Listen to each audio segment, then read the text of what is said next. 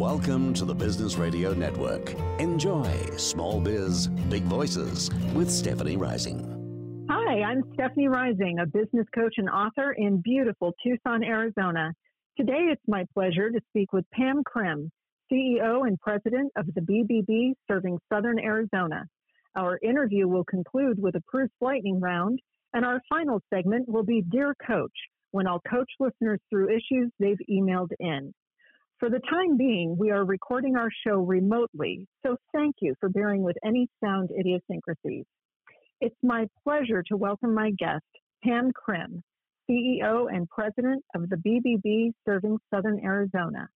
The BBB has served our community since 1952, and it helps consumers find and recommend businesses, brands, and charities that they can trust.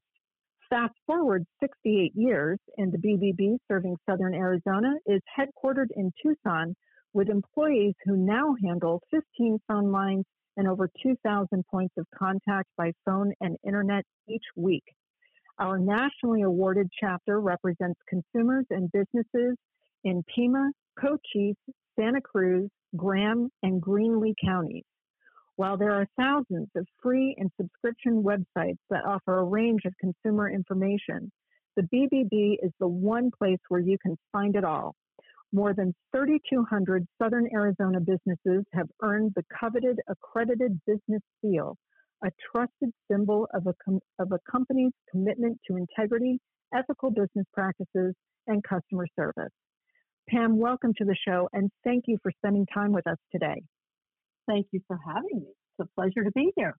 I appreciate it. And just to set the stage for our conversation this afternoon, uh, you know, please share with us the BBB's mission. What are the values that drive the organization? And in what ways does it represent the interests of both consumers and businesses? Well, you know, I think the vision of our organization kind of says it all. Um, our vision is to create and support an ethical marketplace where business and sellers can trust one another. So the mission uh, involving to support that vision is really trying to advance marketplace trust. So we do that by encouraging and supporting best practices um, and educating consumers. We work very hard at that. Um, we celebrate our marketplace role models, such as our Torch Awards. Um, we also take the opposite side of that a little bit, in that we call out and address substandard marketplace behavior, meaning mm-hmm. those companies that just aren't living up to the standards um, that add to a marketplace full of trust. Um, and then we are always, all of that adds up to creating a community of trustworthy businesses and, char- and charities. So let's not forget our nonprofits as well, is that we do have an accreditation process for them, um, and it's been very successful in Tucson.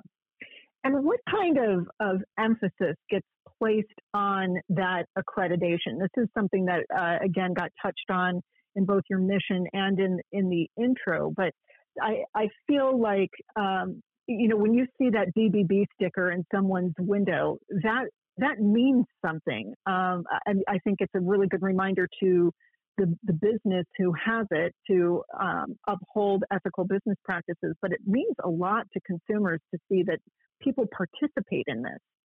Yeah, it's almost like a contract. When you're a member of the BBB as an accredited business, you're committing to our standards of trust. So that means you are going to establish and maintain a positive track record in our marketplace um, by building trust. Um, you're going to advertise honestly and use the standards in uh, common practice of good advertising. Um, it means that you're going to tell the truth. So when you represent your product or service, you're going to tell the truth and you're going to be very clear and you're going to have adequate disclosures of all your material. So when you say lifetime guarantee, what does that mean, right? Um, you're mm-hmm. also going to be transparent. You're going to be openly identifying um, you, who you are, where you are, and um, disclose any policies that might be unique um, to your company. And then obviously you're going to honor your promises, right? So if you have a written agreement or a verbal agreement or you have a sign up within your facility that uh, says no no returns or whatever, that you live up to uh, and, and make the commitments, but you have to publicize those types of promises. Um, it also it asks you to be uh, responsive. So we want our accredited businesses to be responsive to consumers. So if there is a concern or a complaint, um, you need to, to engage that consumer and come to a, resolu- a resolution that's professional and also adequate in, in keeping both parties uh, on an even keel. And then also a really important one, especially in the last five years, is safeguarding privacy, safeguarding privacy of your customers and consumers. So, you know, all your credit card policies and et cetera. And then mm-hmm. obviously embody integrity. That's like the overall branching one that talks about the types of transactions you make and the commitments you have to integrity. So that's really, you know, that um, that business has committed to this. And you also know that we've gone through a process to make sure that the company, depending on what type of permits and licensing they need to have, that that we have vetted them through that process as well, so that a contractor has, um, you know, the right the right license in place. Mm-hmm. And there, I mean, there is something to be said for public accountability. I mean, I don't know anybody these days that doesn't look at uh, some sort of uh, star rating system or or something when they're making a decision. You know, all things being equal, which company do I pick? And so I think that there is something about uh, being part of the BBB, having those online reviews, and knowing that you have to uphold a certain standard that uh, does boost consumer confidence. And right. Oh, go ahead. No, and it's important because um, not everything goes 100% perfect in the business world, right? and so, right. uh, so it's good to know as a consumer, right, that you're working with a business that wants to make it right. So something might go wrong, or they might not hit a date of a completion of a pool or whatever it is. But this gives you a vehicle. That business has committed to going through the complaint process and working to resolve your problem as a consumer. And that's a really important piece that these businesses are engaged. That's the big message, I think. Yeah, and and I think it also helps consumers to have a sense of fair play as right. well because you know social media is still a little bit of the wild west and you can just sort of you know drop your little bomb of a review and run but because there's no process to uh, a make sure that the complaint is a legitimate one and b give the company an, an opportunity to rectify it i think that you know there's almost like this love hate relationship with online reviews sometimes they can be very frustrating whereas reviewing companies through the bbb acknowledges exactly what you just said. Uh, maybe somebody had a bad day. Maybe someone had a lapse in judgment. It, it's not whether a company makes a mistake. It's it, it's about what the company does to rectify that mistake and learn from it. Yeah, uh, because we're all human, and that's very very significant. And you know that also consumers can know that when they do read a review, and that's different. Um, than a complaint. Okay, a complaint's a formal process we go through. We have many, many steps uh, and touch points during that process. But a review is when you go on our website and review that particular um, client or any any business, actually, not just our accredited businesses, because we have over 34,000 businesses on our website. So, so when you do that, we actually do our very best to authenticate those review reviews actually depict a real life business transaction and it wasn't a disgruntled employee or somebody's great uncle or whatever it is. So we do do our best to do that. Could I say we're 100%? Um, being, I would never want to say that because, you know, as, especially since the Better Business Bureau, we, we're full of trust, right? We need to always have that. yes. So I'm not going to make a blanket statement like that, but I will tell you we are very committed uh, to making sure that our reviews are accurate and that, um, well, not necessarily accurate, but I actually have taken place. The, the transaction did, and I think that and, sets and us apart right now. It it really does, and it and it segues into my next question for you. You know, I had mentioned in the introduction that the BBB has been serving Southern Arizona since 1952, and I remember reading online that uh, you know, back when the the region was establishing its office, it was like this very big deal for the mm-hmm. office to get a second phone line, right? right? Because it anticipated 2,000 calls in a year. Right. And you know now your team processes that many points of contact every week. And so one thing that I, I wanted to kind of flesh out, um, just so people who maybe are are newly um, newly understanding the BBB, or maybe they haven't figured out what the BBB can do for their company, is how has it evolved to serve a 21st century audience, and what would you like people to better understand about your impact? Um, I would look at it two ways. One, um, when you think of the word evolving and you think of the Better Business Bureau, think of the digital world, right? In that our right. website locally, bbb.org, we got over 1.3 million page views last year. And the average person actually stayed on our website over six minutes, which in this time and day is a really long wow. time. it, it, that's uh, yeah, that's like beyond. Nobody has that attention span. Exactly, and it's actually been growing over the last 24 months. So I'm I'm very pleased with that because it means that people are finding the information helpful. If they were going off after a minute or two minutes, that means they're frustrated and confused. Um, but when they're actually staying that long, that means they're reading and, and engaging, I believe. So mm-hmm. it's very easy for consumers to gather information about businesses and about nonprofits from our website. And we not only have accredited businesses, which we have 3,200 of, but we also include another oh 32,000 businesses um, on our on our website that you can read about and see and learn more about. Um, wow. I think I think that's a really important part. You know, and at the same time, in this crazy world, we also are still doing old fashioned investigations of businesses. All right. So technology has actually helped us do that. So we've evolved to a way in which we can really look at trends that consumers have brought to our attention via complaints or reviews about specific businesses in our Southern Arizona community. And then we work very closely um, with the Attorney General's office and we pass that information on to see whether they want to do an investigation. So, I mean, those are that's a couple of things um, as well as we're very dedicated to our Spanish speaking population. You know, each department at the BBB, I'm really proud to say, has someone that speaks fluently in Spanish, and usually it's more than one person. So um, I, am very, very proud of that. And um, and the other thing is, I believe a lot of people would always think that going to the BBB was like going to the big stick, right? The whole carrot stick um, phenomenon. And basically, yeah. we were, you know, very negative oriented connotation, like, oh, I'm going to report you to the Better Business Bureau.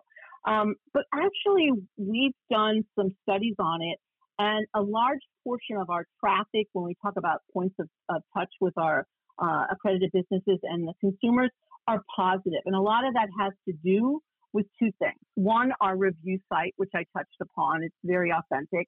And two, we are becoming and have been for many years, but now in the digital world, we've become a trusted resource um, for people to go to, a trusted portal. And we're really proud of that. And uh, one thing that I, I wanted to also ask you about is in addition to all of that work, you're also very actively involved in the the scam trackers, and I'm that yeah. probably ties in with the information that you um, uh, pass on to the uh, um, why am I blanking all of a sudden? The district attorney's office, right? Uh, the but uh, the AG's office. So, talk a little bit about the the scam tracker and how that works, because there's, especially right now, there are a lot of people who are acting fairly predatory um, and preying on people's fears around COVID 19 and, and whatnot. And so that particular service, I think, is really important to highlight right now. Well, as I always say, the bad guys, well, right now I call them the bad guys. And yes, they are in uh, full force right now. And so, but all along, we've been building um, Scam Tracker. And Scam Tracker is the largest, uh, most trusted um, from, from surveys we've done, okay? Um, place to go to learn about scams. So the thing that you can do is if you have been unfortunate and come across a scam and hopefully you haven't fallen for it, but if you did, because they're professionals, so you shouldn't be embarrassed about it. Um, so re- go to Scam Tracker, which is at bbb.org, and on the top of our website, um, there's a button that you can click on and you can report it. And then you can also go in and see right down to the zip code all over the United States, Canada, and I think a portion of Mexico right now that you can get all of the most common scams that are coming up. So let's say your mother lives in um, Indianapolis. You could look there just to see what's happening if she's reported, gee, someone was asking me to purchase this, that, and the other. So you can actually really get a global sense of it, but also right down to the zip code. Um, it, hmm. It's just so sad what's happening. And now we even have one that's called AdTrust. And um, because our governor declared uh, a state of emergency, um, we are able to report uh, price gouging uh, on that uh, on our site. Oh, well. good and there's know. directions on how to do that. So, and price gouging is usually it should be around a product that's orientated towards this um, uh, pan- pandemic. So, with that, if you take the product and then you take maybe 10, 20, 30 percent increase in price, then mm-hmm. that is actually what you would call uh, price gouging, and we can report okay. that. Uh, that's good to know, and I'm I'm mm-hmm. uh, jotting that down so I can include that in the show notes as well and direct people to that part of the site.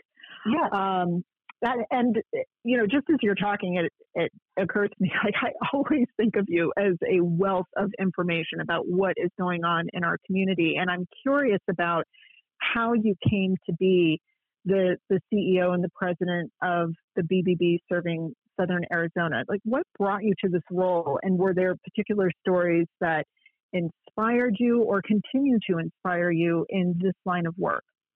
Well, well, thank you for asking. I tell you, I feel like I have the best job in Southern Arizona.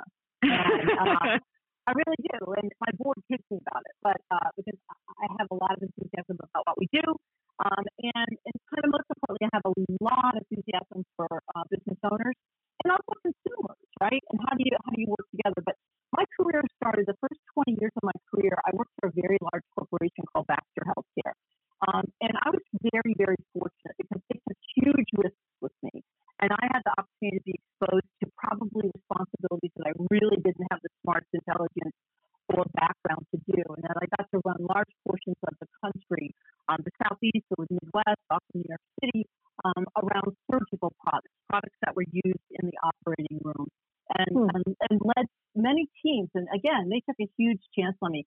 So I had access to learn from some really great leaders, and then also some some leaders that weren't so great. mm, yeah. But I was always always intrigued about uh, the inner workings of what the real business is, not just my entity in marketing or sales, whatever, but the entire business.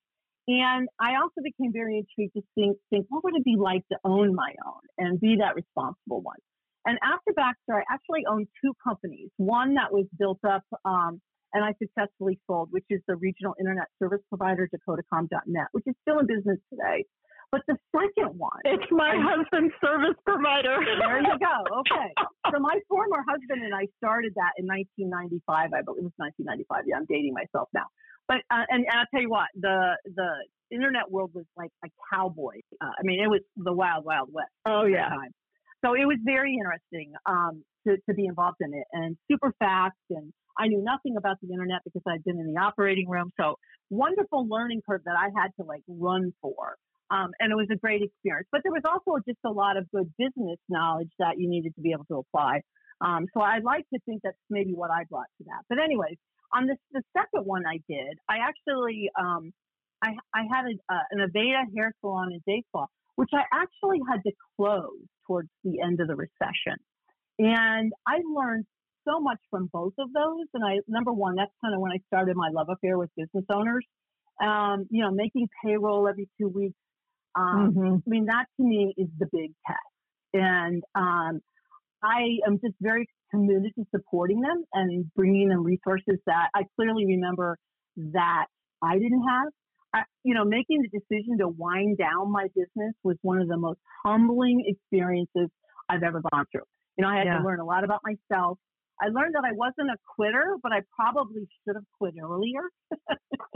yeah. I, you know, all those lessons. I learned that not all things are under your control. Okay, that's huge.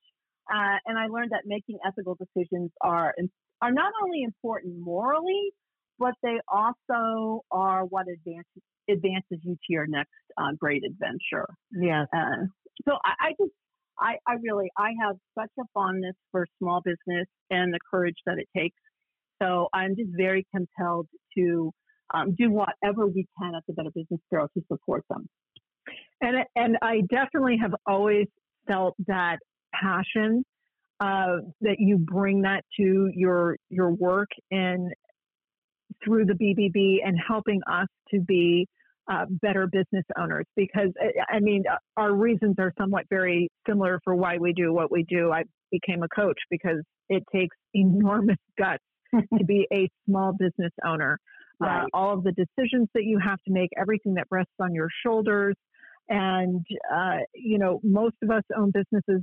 We do not have MBAs. We did not graduate from a business school. We had a really good idea and we had enough nerve to run with it. Right. And, right. Uh, right. And so the challenges that come up along the way can be very daunting. And it isn't that, um, you know, people don't have the smarts to figure it out and, and they don't have the will to figure it out. It's just sometimes the sheer enormity of everything that has to, to be decided uh, can be really overwhelming. And so um, I've always appreciated how much you have the small business community's back.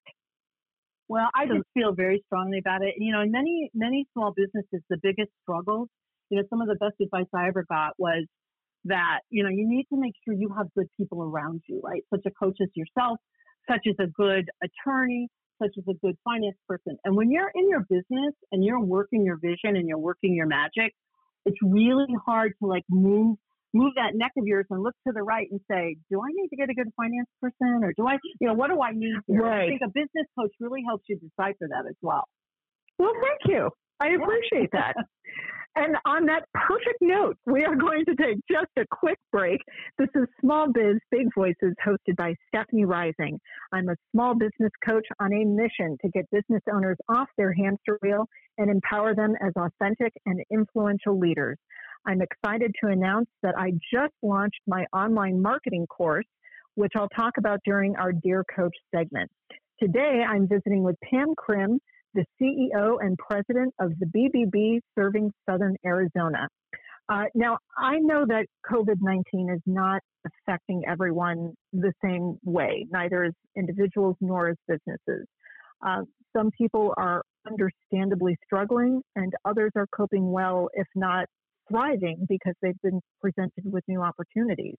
With such a, a wide variety of experience going on right now, plus so much uncertainty as things continue to unfold. How do you view the BBB's role during this era of COVID 19? Well, we've taken uh, the approach, and I tell you, I have got a super board of directors. And um, please remember that many of them, probably 95% of them, are small business owners and others are either with associations or organizations that support small business. So I'm really fortunate to have their insight. And we decided right from the get go when uh, we we could kind of see this coming, and not more so than anybody else. All right, we don't have a crystal mm-hmm. ball, but but when we knew we were in the midst of this, we really said this is a time where our accredited businesses and the entire business community really needs a resource to business owners, owners as well as to consumers. Uh, my director of marketing, uh, Sean Herdrick, has done an excellent job communicating to our business community, making information available in a way that's easy to get to, uh, whether it be PPP loans or whether it be HR uh, issues around remote work or software platforms or scams, whatever. We have worked really hard to be a one kind of shop where you go and you can get all the information that you need. And the fortunate thing that we have experienced in the last six weeks is that people are engaged. We are um, sending out a lot of social media. We're trying to use every avenue that we can: social media, the internet, TV, etc. And uh, I know on the social media, the one that the one you can really see your responses quickly or your results. We're getting a very high open rate, and we're really pleased with that because we feel that we can be that non-biased. Let's just get you the information you need now. Because I yeah. think that's how business owners think. They don't have a lot of time to read, you know, several articles and several different people's vantage points. They need to know the facts, and they're capable people to decipher the facts and apply those that are appropriate to them. So that's what we've worked really hard at.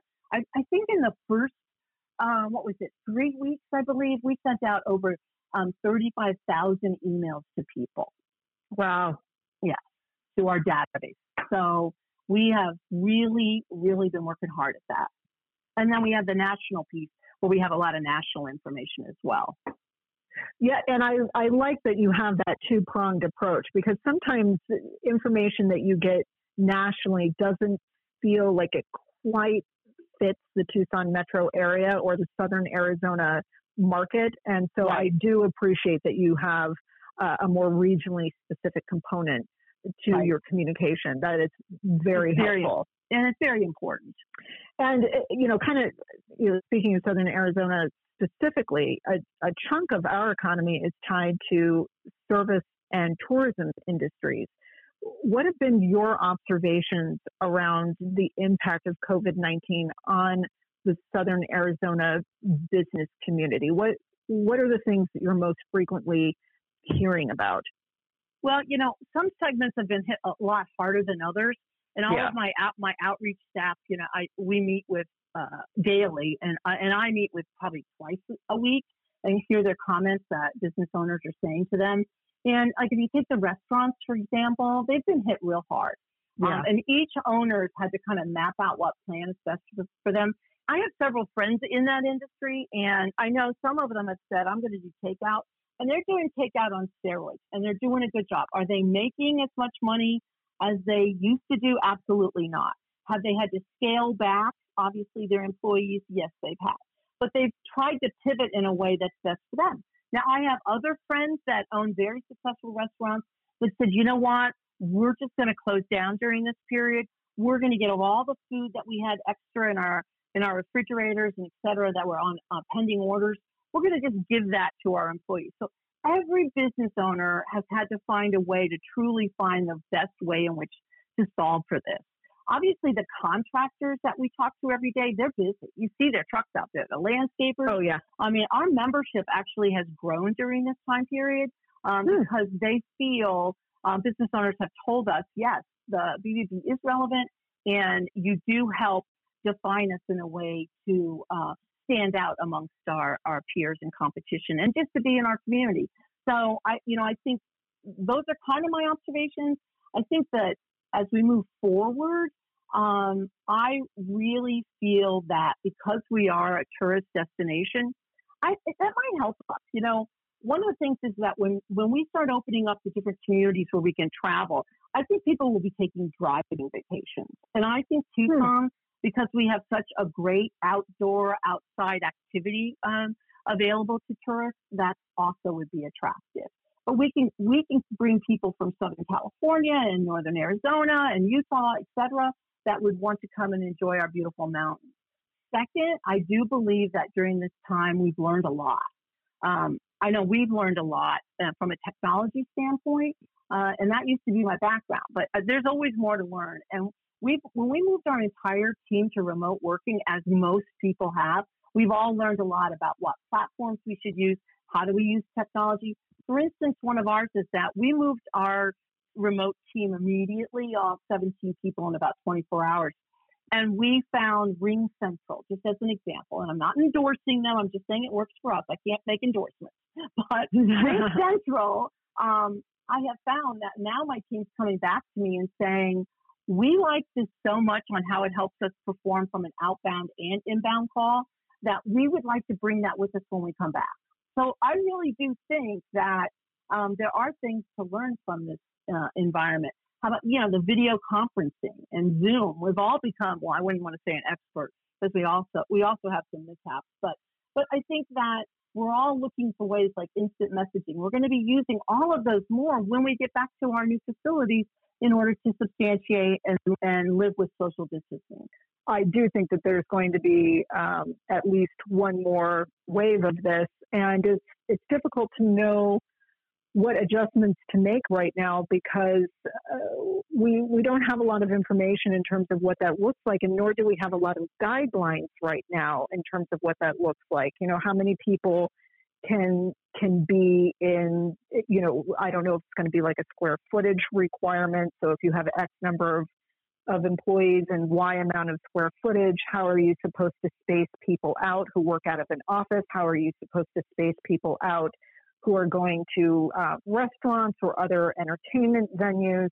And so, you know, I think that everyone is, um, I think everyone seems both eager and very cautious right. about re-entering our our public life because we want to be safe and we want to be able to earn a living again and you know we're we're really seesawing back and forth between very different uh, variables and at least I don't feel yet uh, like there's a, a kind of a solid middle ground plan in place. And I know that that's a it's a big it's a big picture issue, and I know it involves a certain amount of conjecture. But uh, I'm very eager to hear of some guidelines ar- around this. Well, the whole, you know, I, I call it the six foot phenomenon, right? We're going to all be thinking in six feet. yeah. and there's even, you know, if you go on the internet, there's all things about the six foot office and et cetera that uh, myself and my finance and HR um, director have been uh, researching and so that we can get our staff back to be safe. Because I think as the CEO of the Better Business Bureau, my main goal there is obviously to serve our mission, but the first main goal is to keep my people safe. So, yeah. um, you know, that's that's something that's definitely always on my mind as well. And we're doing a lot of research. But the 60 thing, we're, we're surrounded. They got us surrounded. We got to we got to go with this. we got we got to find ways to make it work because yeah. if we don't, shame on us. Well, and, and we're just we're prolonging our own recovery. Um, uh, you know, I mean, I know I I respect that people want to get back out there, and and there there are people who didn't have um, reserves, and especially employees who are paycheck to paycheck employees, mm-hmm. and they mm-hmm. didn't have that safety net. I mean, right? You know, my heart really goes out to people who are financially struggling right now, and so it's difficult to uh, figure out how do you how do you balance physical health with emotional and financial health right. um, and and getting people back to work but i am confident that regardless of what the guidelines are they will appear on the bbb website. You can get that. Can so we will We're, we will keep checking in pam. We have, we've already been having our own internal national webinars on that. I sat through an excellent one on friday so um, we'll be we'll you know we're brewing all that information and so are a lot of other really great organizations and then obviously our own community and et cetera. So all that information will be available for people and i, I think you know I'm, I'm an eternal optimist and uh, a lot of my friends they kid me about it but I, I really feel that it's the best way to go through life and that i can have better impact on situations if i remain optimistic. It doesn't mean yeah. that doesn't mean that i'm blind to the tough road that's ahead of us Right. I'm I'm a fan of informed optimism. Right. exactly. Exactly. that works. Yep. Um, and the the last question I have uh, during this this part of our interview, uh-huh.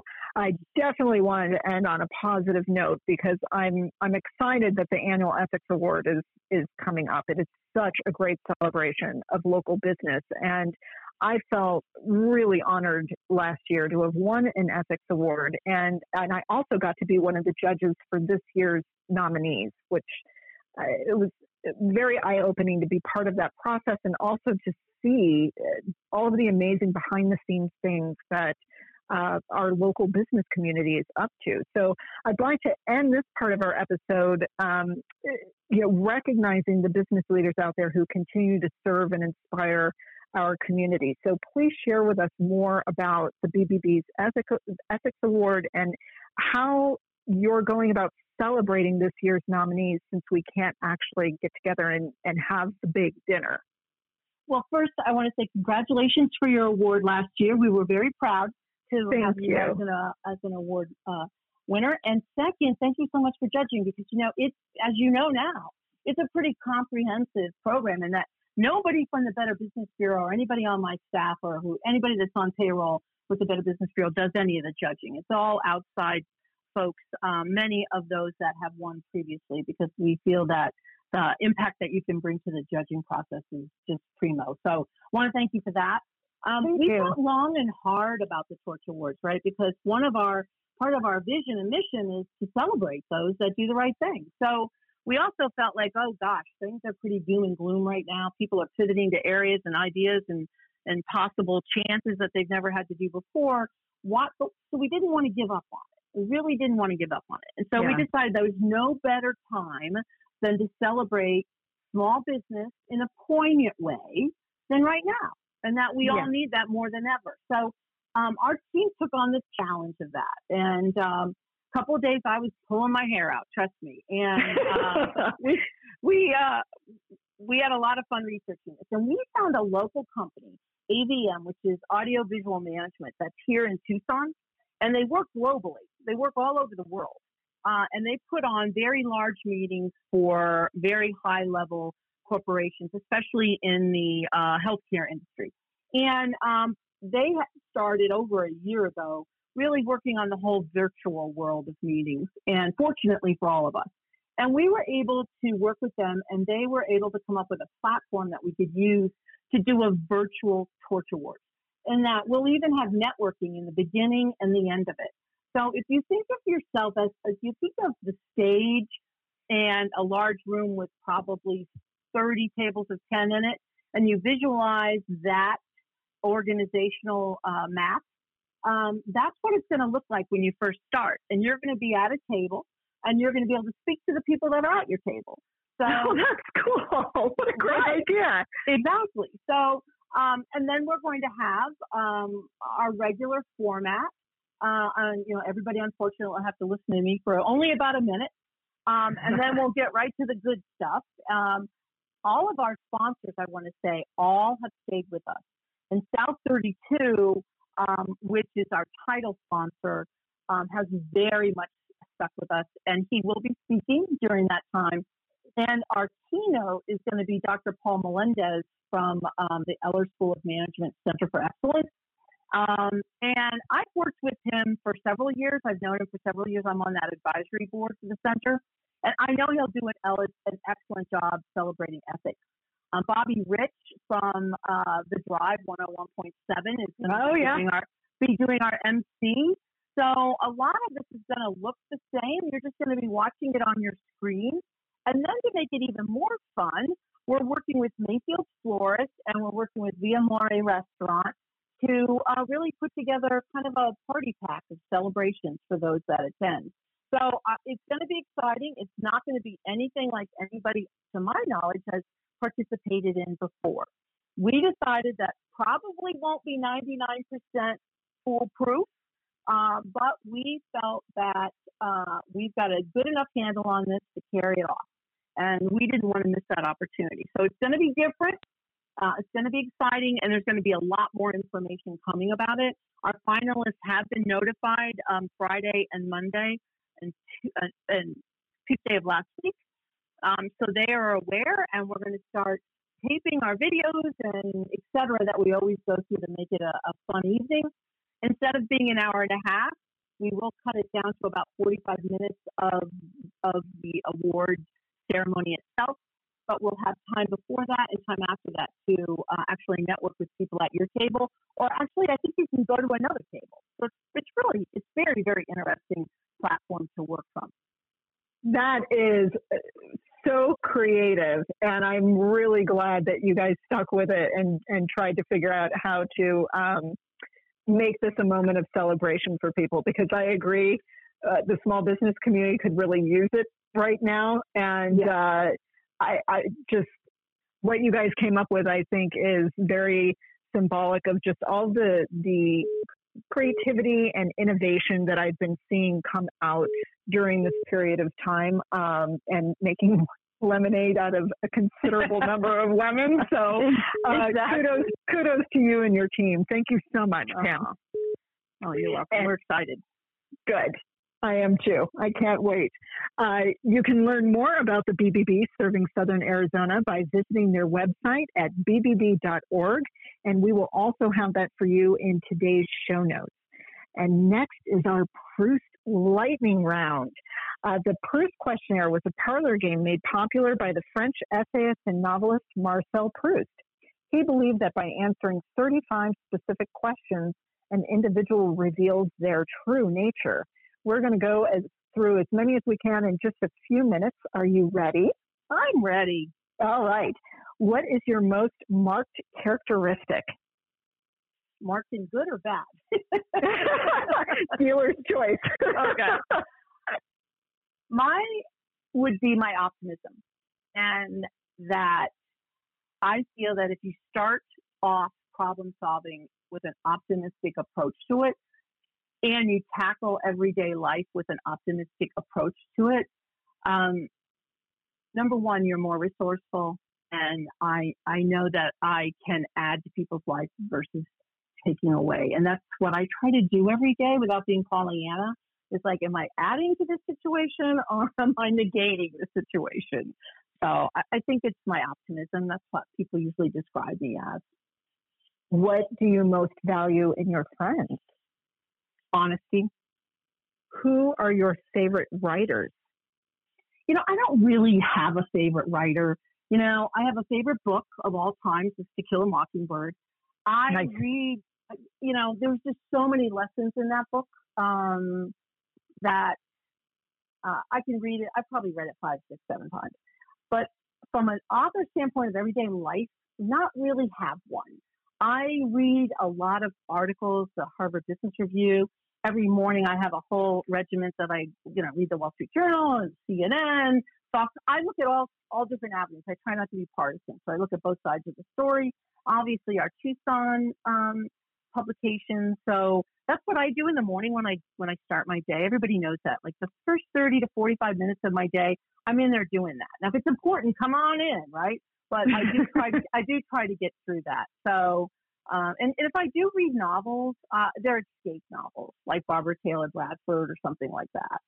That's a long-winded answer. Sorry. no, it's good. It gives me an idea of what you like to read. Um, which historical figure do you most identify with?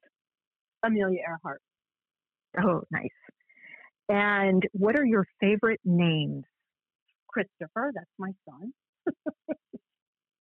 That's nice. my favorite name.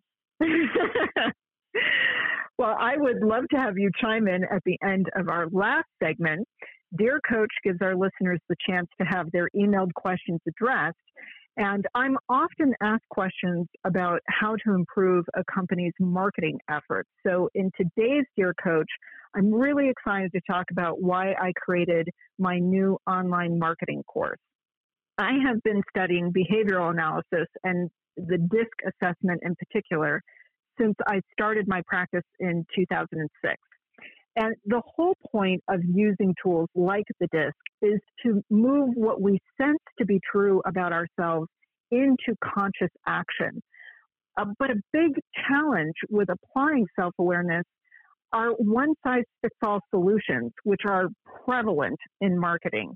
And that's partially because just, you know, America as a country functions as an extrovert.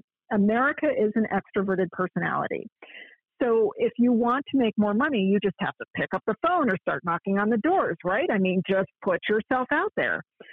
Those strategies may work for a lot of people, but statistically, about 65% of our fellow countrymen are actually more introverted, and many of them are business owners. So these are very capable individuals who happen to have less of an appetite for risk and self promotion. So it became very clear to me over the years that smart, successful business people were being left out of the conversation when it came to sales and marketing. And it was also clear that regardless of your of your personality, whether you're an introvert or an extrovert, everyone seems to struggle with really identifying and connecting with their ideal client. So here's two things that you have to know to be successful with your sales and marketing efforts. Number one, you have to know how to leverage your own ability. And number two, you have to be very clear about what your ideal client values. So let's elaborate on that a little bit. Whether you're a uh, D, I, S, or C on the disc, you have skills that you can utilize to represent your company and to close business. Sales and marketing definitely comes more easily to some more than others. So the key is to set yourself up for success.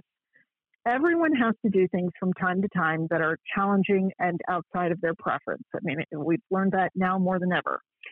You have to identify the handful of strategies that you are most likely to utilize.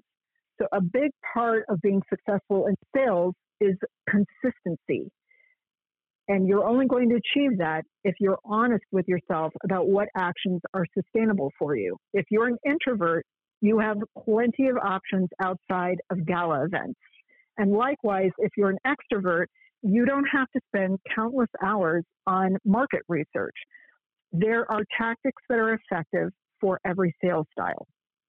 And next, when it comes to connecting with your ideal client's values, it's essential to understand what is important to your target audience. And I'm, you know, oftentimes when I ask people who is your target market, they'll say, I'll sell to anyone. Now, I've talked about the many advantages of knowing your ideal client in past episodes. So all of my Dear Coach articles can be found on our Small Biz Big Voices Facebook page. What I want to emphasize today is the importance of speaking your audience's language. We as business owners know what we offer backwards and forwards. We know our lingo. We know why what we do is important, and we know why people should buy from us. But if we don't figure out how to express that in terms that can be easily understood or agreed to by the public, no amount of behind the scenes expertise is going to overcome that. You have to talk in terms of what your audience values in order for them to connect with you. Otherwise, you're just building your own barriers to a sale. So, in addition to wanting all behavioral types to have marketing strategies that set them up for success, I also wanted a platform that is affordable and easy to implement. So, I encourage you to visit my website. It's www.therisingeffect.com and check out my online disc marketing course. It provides proven step by step methods for creating a marketing strategy that is comfortable for your particular sales personality. So by the end of the course, you're going to have a system that is focused and actionable. You'll be able to increase your sales confidence and your close rates. You will attract profitable and loyal ideal clients. And hey, for the bonus, you'll make more money and you'll have more sanity in your business. So I am running a, a COVID 19 special right now, and you can get seven modules, all of the support videos, all of the support exercises, and your custom tactical plan for $99. And again, that's at uh, www.therisingeffect.com. Um, Pam, we have a few minutes left. What what have been your observations about small business owners and their attempts to improve sales? Where do you see them struggle most? Well, I guess I would take it, you know, mean, from a positive standpoint, and I would say that because you touched upon some very, very excellent and valid points. And I think the most important thing that business owners need to do is they need to make sure that their marketing plan depicts their passion mm-hmm. and and they are also logical plans, right? Because when when your quest or your conversation with a potential customer is no longer logical, then you lose them. So I mm-hmm. always think of passion and logic, putting them together. And I, I think you also mentioned the whole idea of knowing your audience language. And that's what helped us at DakotaCom. Exactly that. I went to a seminar one day. Everybody was talking tech. I had no, no idea what they were saying. And I turned to one of my um, fellow leaders on my team and said, that's what's going to make us successful because we don't talk that. We're going to talk mm. human. Mm-hmm. And thus our tagline was the human touch uh, in technology. And it was really true that people knew that they could call Dakotacom and we were going to explain everything to her in regular, normal terms. And uh, back then, it was as my mother used to say, What's this WWW thing? And she wanted to know more about it, right? And so I had to teach her that. But it's kind of the same thing right now with social media, right? Business owners know they should be in it, and it has a lot of great tools because talk about if you know who your best prospective customer is, you can fine tune it right down to the detail of of being able to target them with social media. But typically, like in the WWW world of my mother, this world, people are like, oh, I need to understand that whole digital world, but I just don't have time. I need to go fix cars or I need to paint buildings or any, you know, whatever it takes to run my business. And so right. I think by going to courses like yourselves and others that, that are out there, it's really, really important. But passion and logic need to be very important ingredients to uh, have a good platform for a small business owner, and they should utilize those. I think they have a lot I, of passion. I love that, and it sounds like an equation: passion plus logic equals building raving fans. Right, exactly. Right, because yeah. you know you don't just want clients; you also want people who have a relationship with you, who are going to refer you, and they become part of your sales team. You shouldn't have Absolutely. to do all the heavy lifting by yourself. Right, and it's so authentic when they do it for you. Yes. Well, thank you. I appreciate that. And that brings us to the end of today's episode. If you have a question or problem you'd like for us to talk about during our Dear Coach segment, please email me at stephanie at therisingeffect.com. I invite you to follow the show on our Small Biz Big Voices Facebook page, which includes show notes, announcements for upcoming shows, and links to podcasts that I personally listen to. My thanks to today's guest, Pam Krim of the BBB serving Southern Arizona, to my producer, Mark Bishop, and to you for joining us on Small Biz Big Voices. Stay safe and be well.